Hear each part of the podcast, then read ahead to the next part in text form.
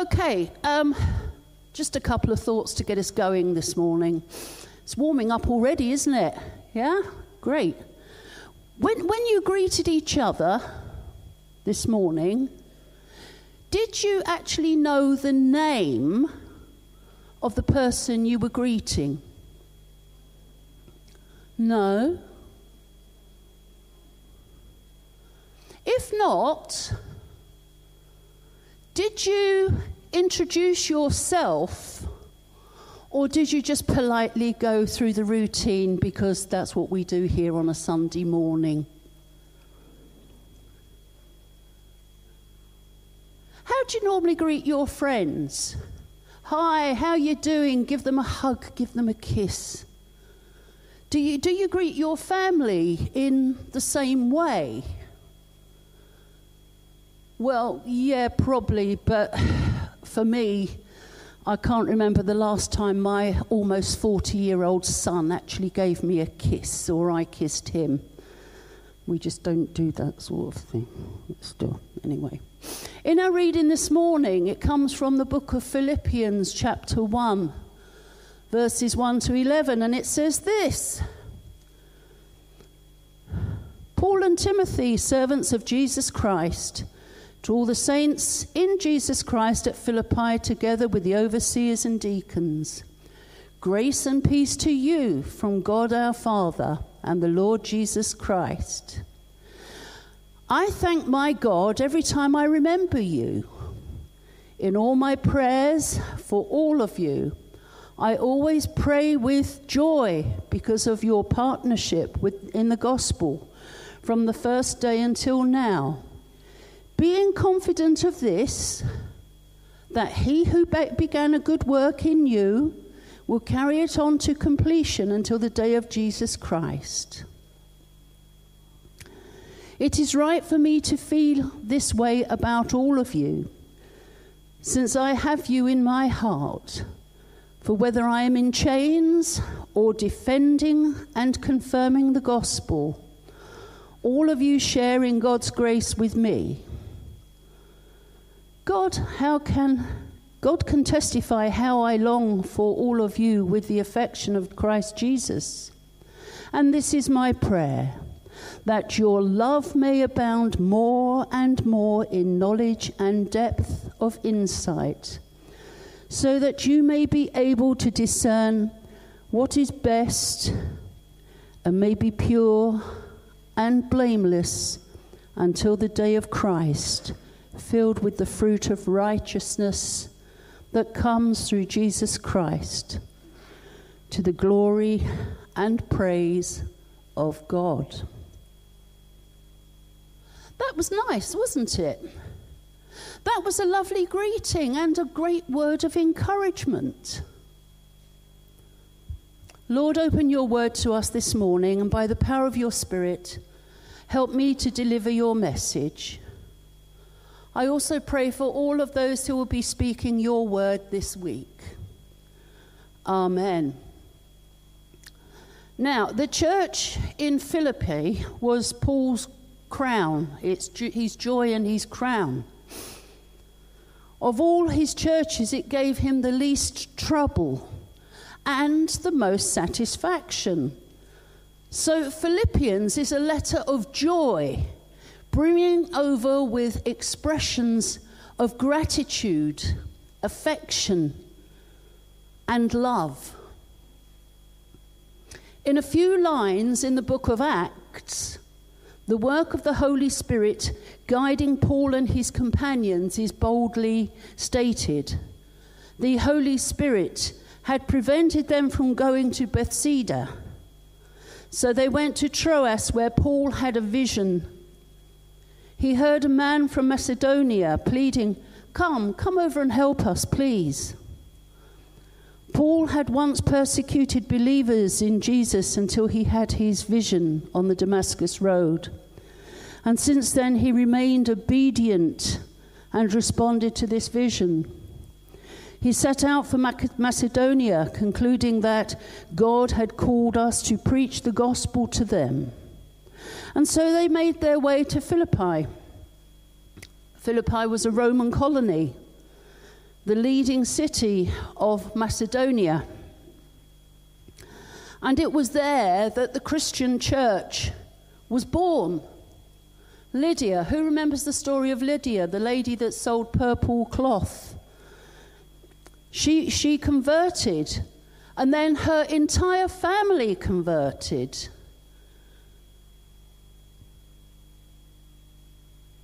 And the church began in her house. Dramatic events followed. And Paul, in the name of Jesus, freed a slave girl who, from a spirit which made her a source of, um, of gain for the owners. They were using this girl. And as a result of that, Paul and Silas were arrested. They were flogged and they were thrown into jail. But again, the Spirit did his work. The jail became the setting of another display of the Holy Spirit's presence and power. The jailer and his household were converted and baptized. Isn't that remarkable? It's a remarkable beginning for a new church. First, the conversion of a woman and the, her entire family, and then for the jailer and for his family.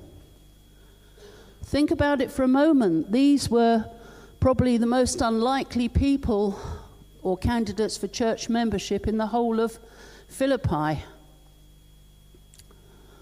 And when the city dignitaries discovered that they had flogged and thrown a Roman citizen into jail, not only were they embarrassed, but they were also afraid of what Paul might do to them. So they begged him to leave Philippi, and so he did. On two other occasions, Paul returned. He went there three times in total, and he came to love the Philippians. Every time Paul thinks of his friends there, he is filled with joy and he expresses, expresses it in those gracious words of verses 3, 4, and 5. I thank my God for every time I remember you in all my prayers for all of you. I always pray with joy because of your partnership in the gospel in the fir- from the first day until now.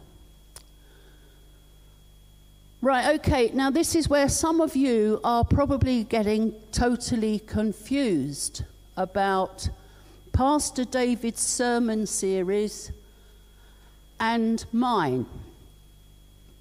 James is writing to those who are already Christians, but Paul is writing to new believers.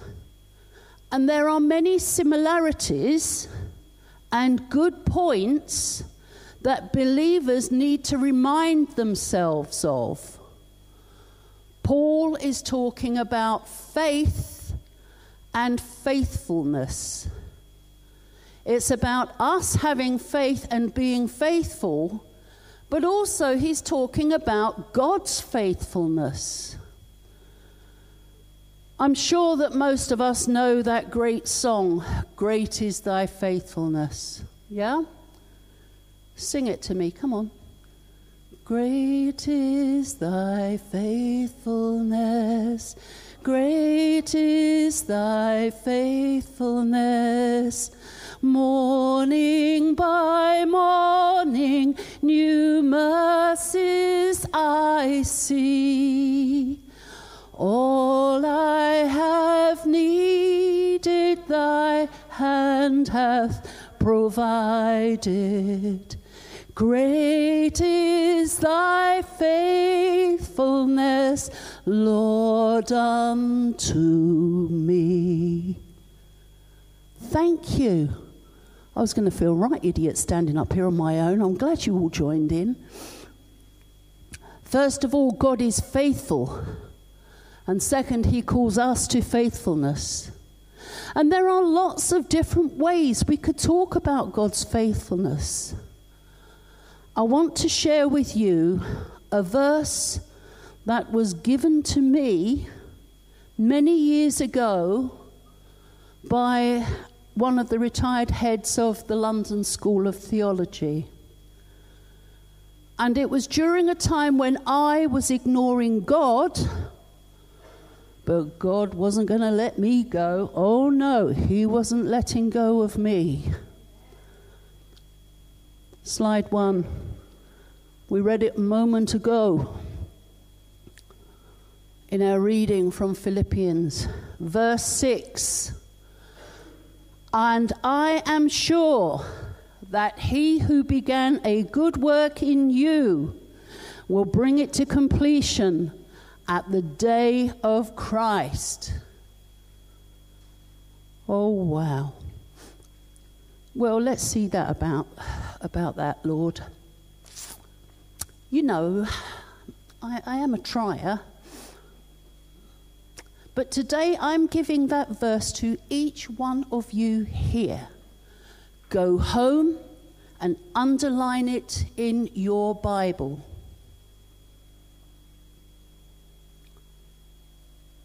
I know how weary it can become by being a good neighbour and by looking after our friends and our family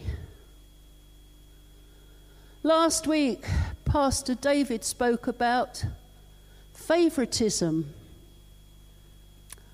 And yes, we try to be nice to people, even the ones we don't really like.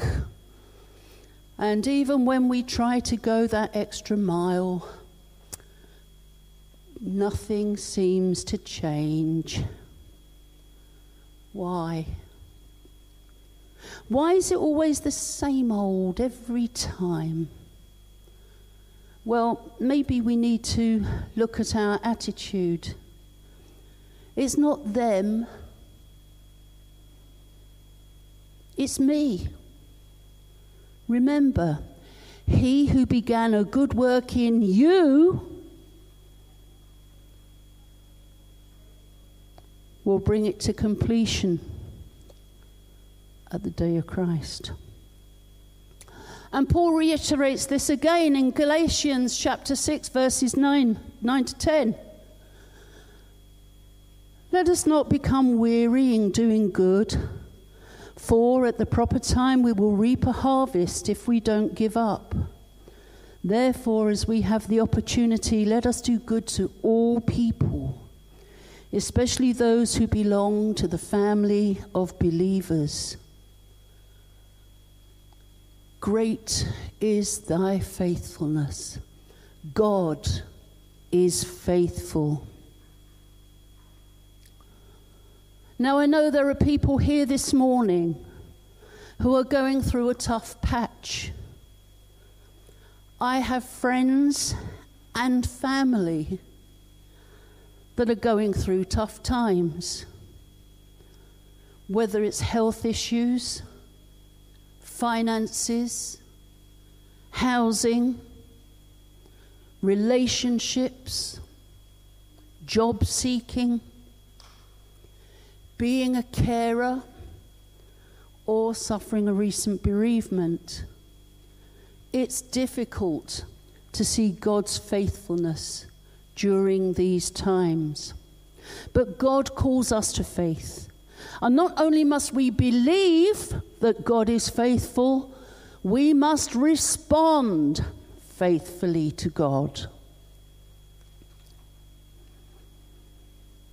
We must allow God to work in us as He has worked for us.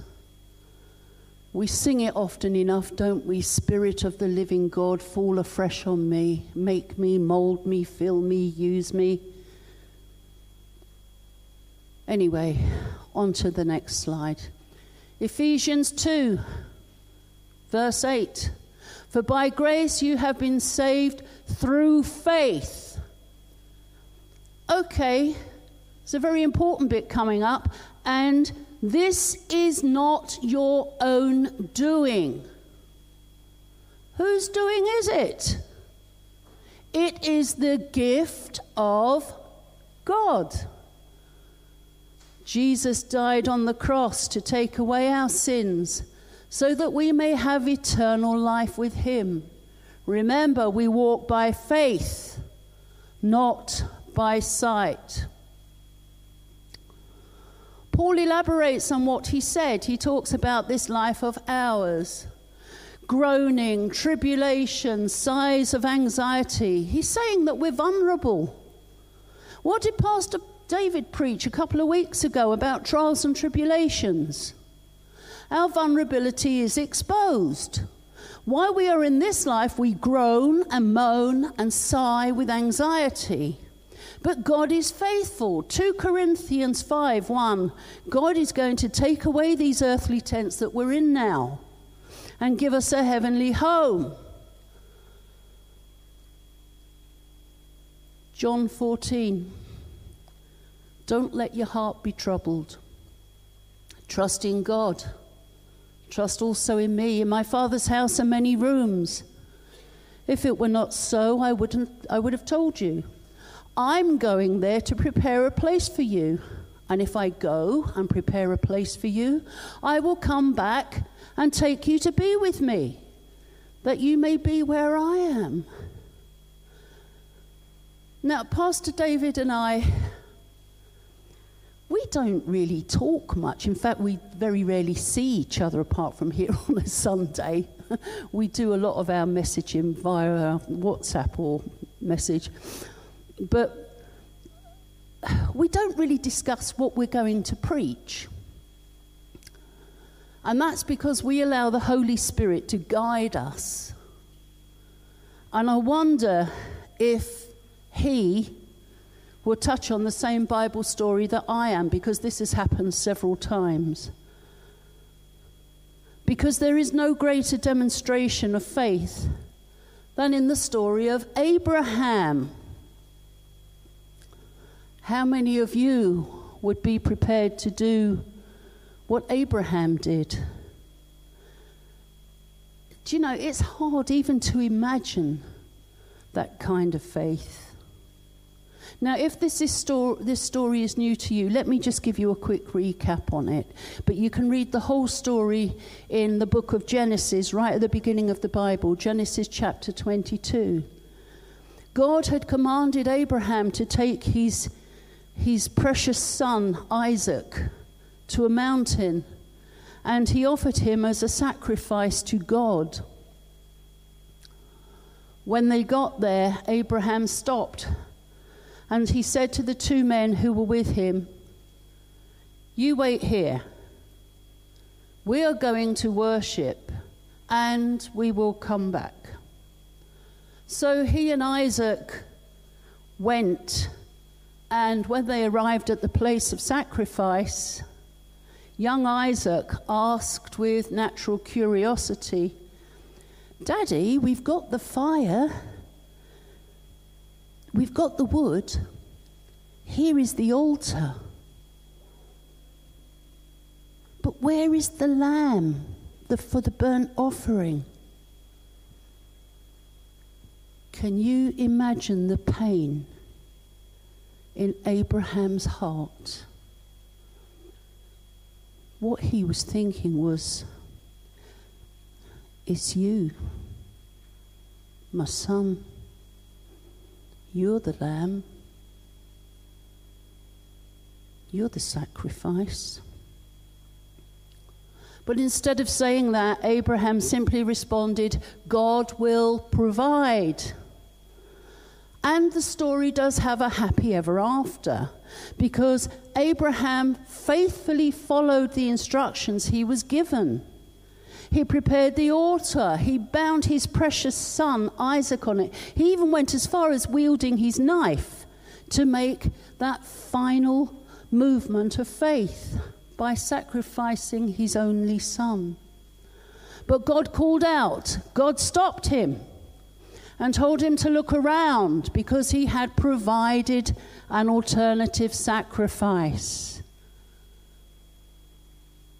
That's faith. That's how far Abraham was prepared to go. Back in the Old Testament days, when people had an experience with God, they named the place about the experience that they'd had. And so Abraham called the place Jehovah Jireh, which means the Lord will provide. To walk by faith is to walk in trust, believing that the Lord will provide, and He will. Great is thy faithfulness. Great is thy faithfulness. Morning by morning, new mercies I see. All I have needed, thy hand hath provided. Great is thy faithfulness, Lord, unto me. Let's sing it again. Great is thy faithfulness, great is thy faithfulness. Morning by morning, new mercies I see. All I have needed, thy hand hath provided. Great is thy faithfulness, Lord, unto me. Jesus said, Come to me, all you who are weary and heavy laden, and I will give you rest. He also said, I will give you water springing up to eternal life, and you'll never thirst again. And he said, I am the light of the world.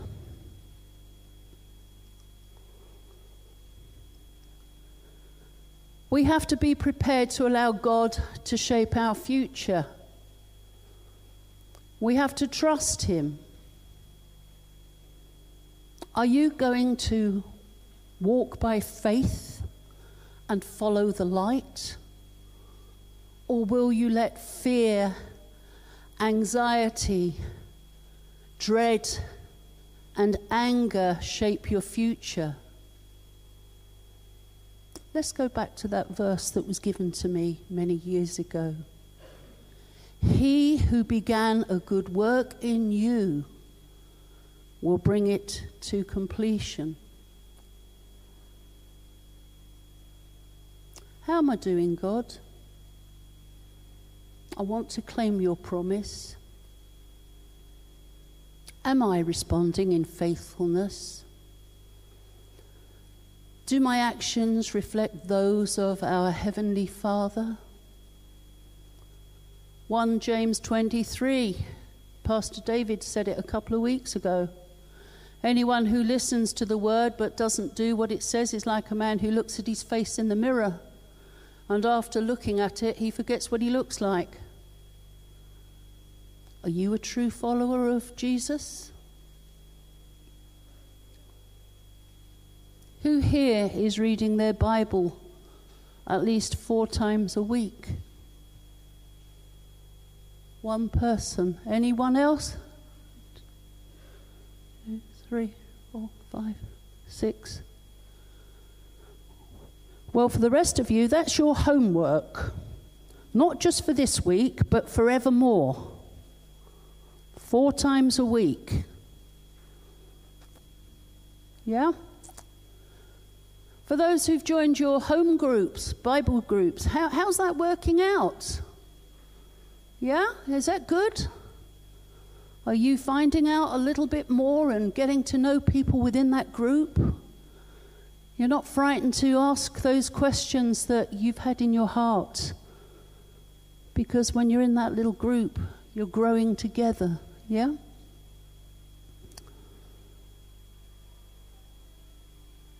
The church isn't our idea, it's God's idea. It's God's kingdom, and God is in charge. God has begun a great work in you and the future will be dependent on how clearly you hear God's voice and how quickly you respond to the Holy Spirit's guidance. How do you respond to our hurting world? Palestine, Israel, Ukraine, Afghanistan, Sudan, the shooting in America this week, and the floods in the UK. And that list goes on. Hurting people. The list is endless. Well, Pastor David and I have said it many, many times. Pause, pray, reflect, and act. And that's the way to approach life. Because when we are called to our eternal home, I wonder what God will say to us. I would like Him to say, Well done, good and faithful servant. But as we know, we can't put God in a box. We can't tell Him what to do, to think, or to say. That verse, well done, good and faithful servant, it's in Matthew's Gospel, Matthew 25, verse 33, 23, and it's a story Jesus used to illustrate faithfulness. In the parable, one man hid the money. It's the parable of the talents. One man hid the money, and the other two men doubled the money. And the master said, Well done, good and faithful servant. You were faithful over a few things. I will put you in charge of many things. Share your master's happiness. Do you know we can't overlook that reward, can we?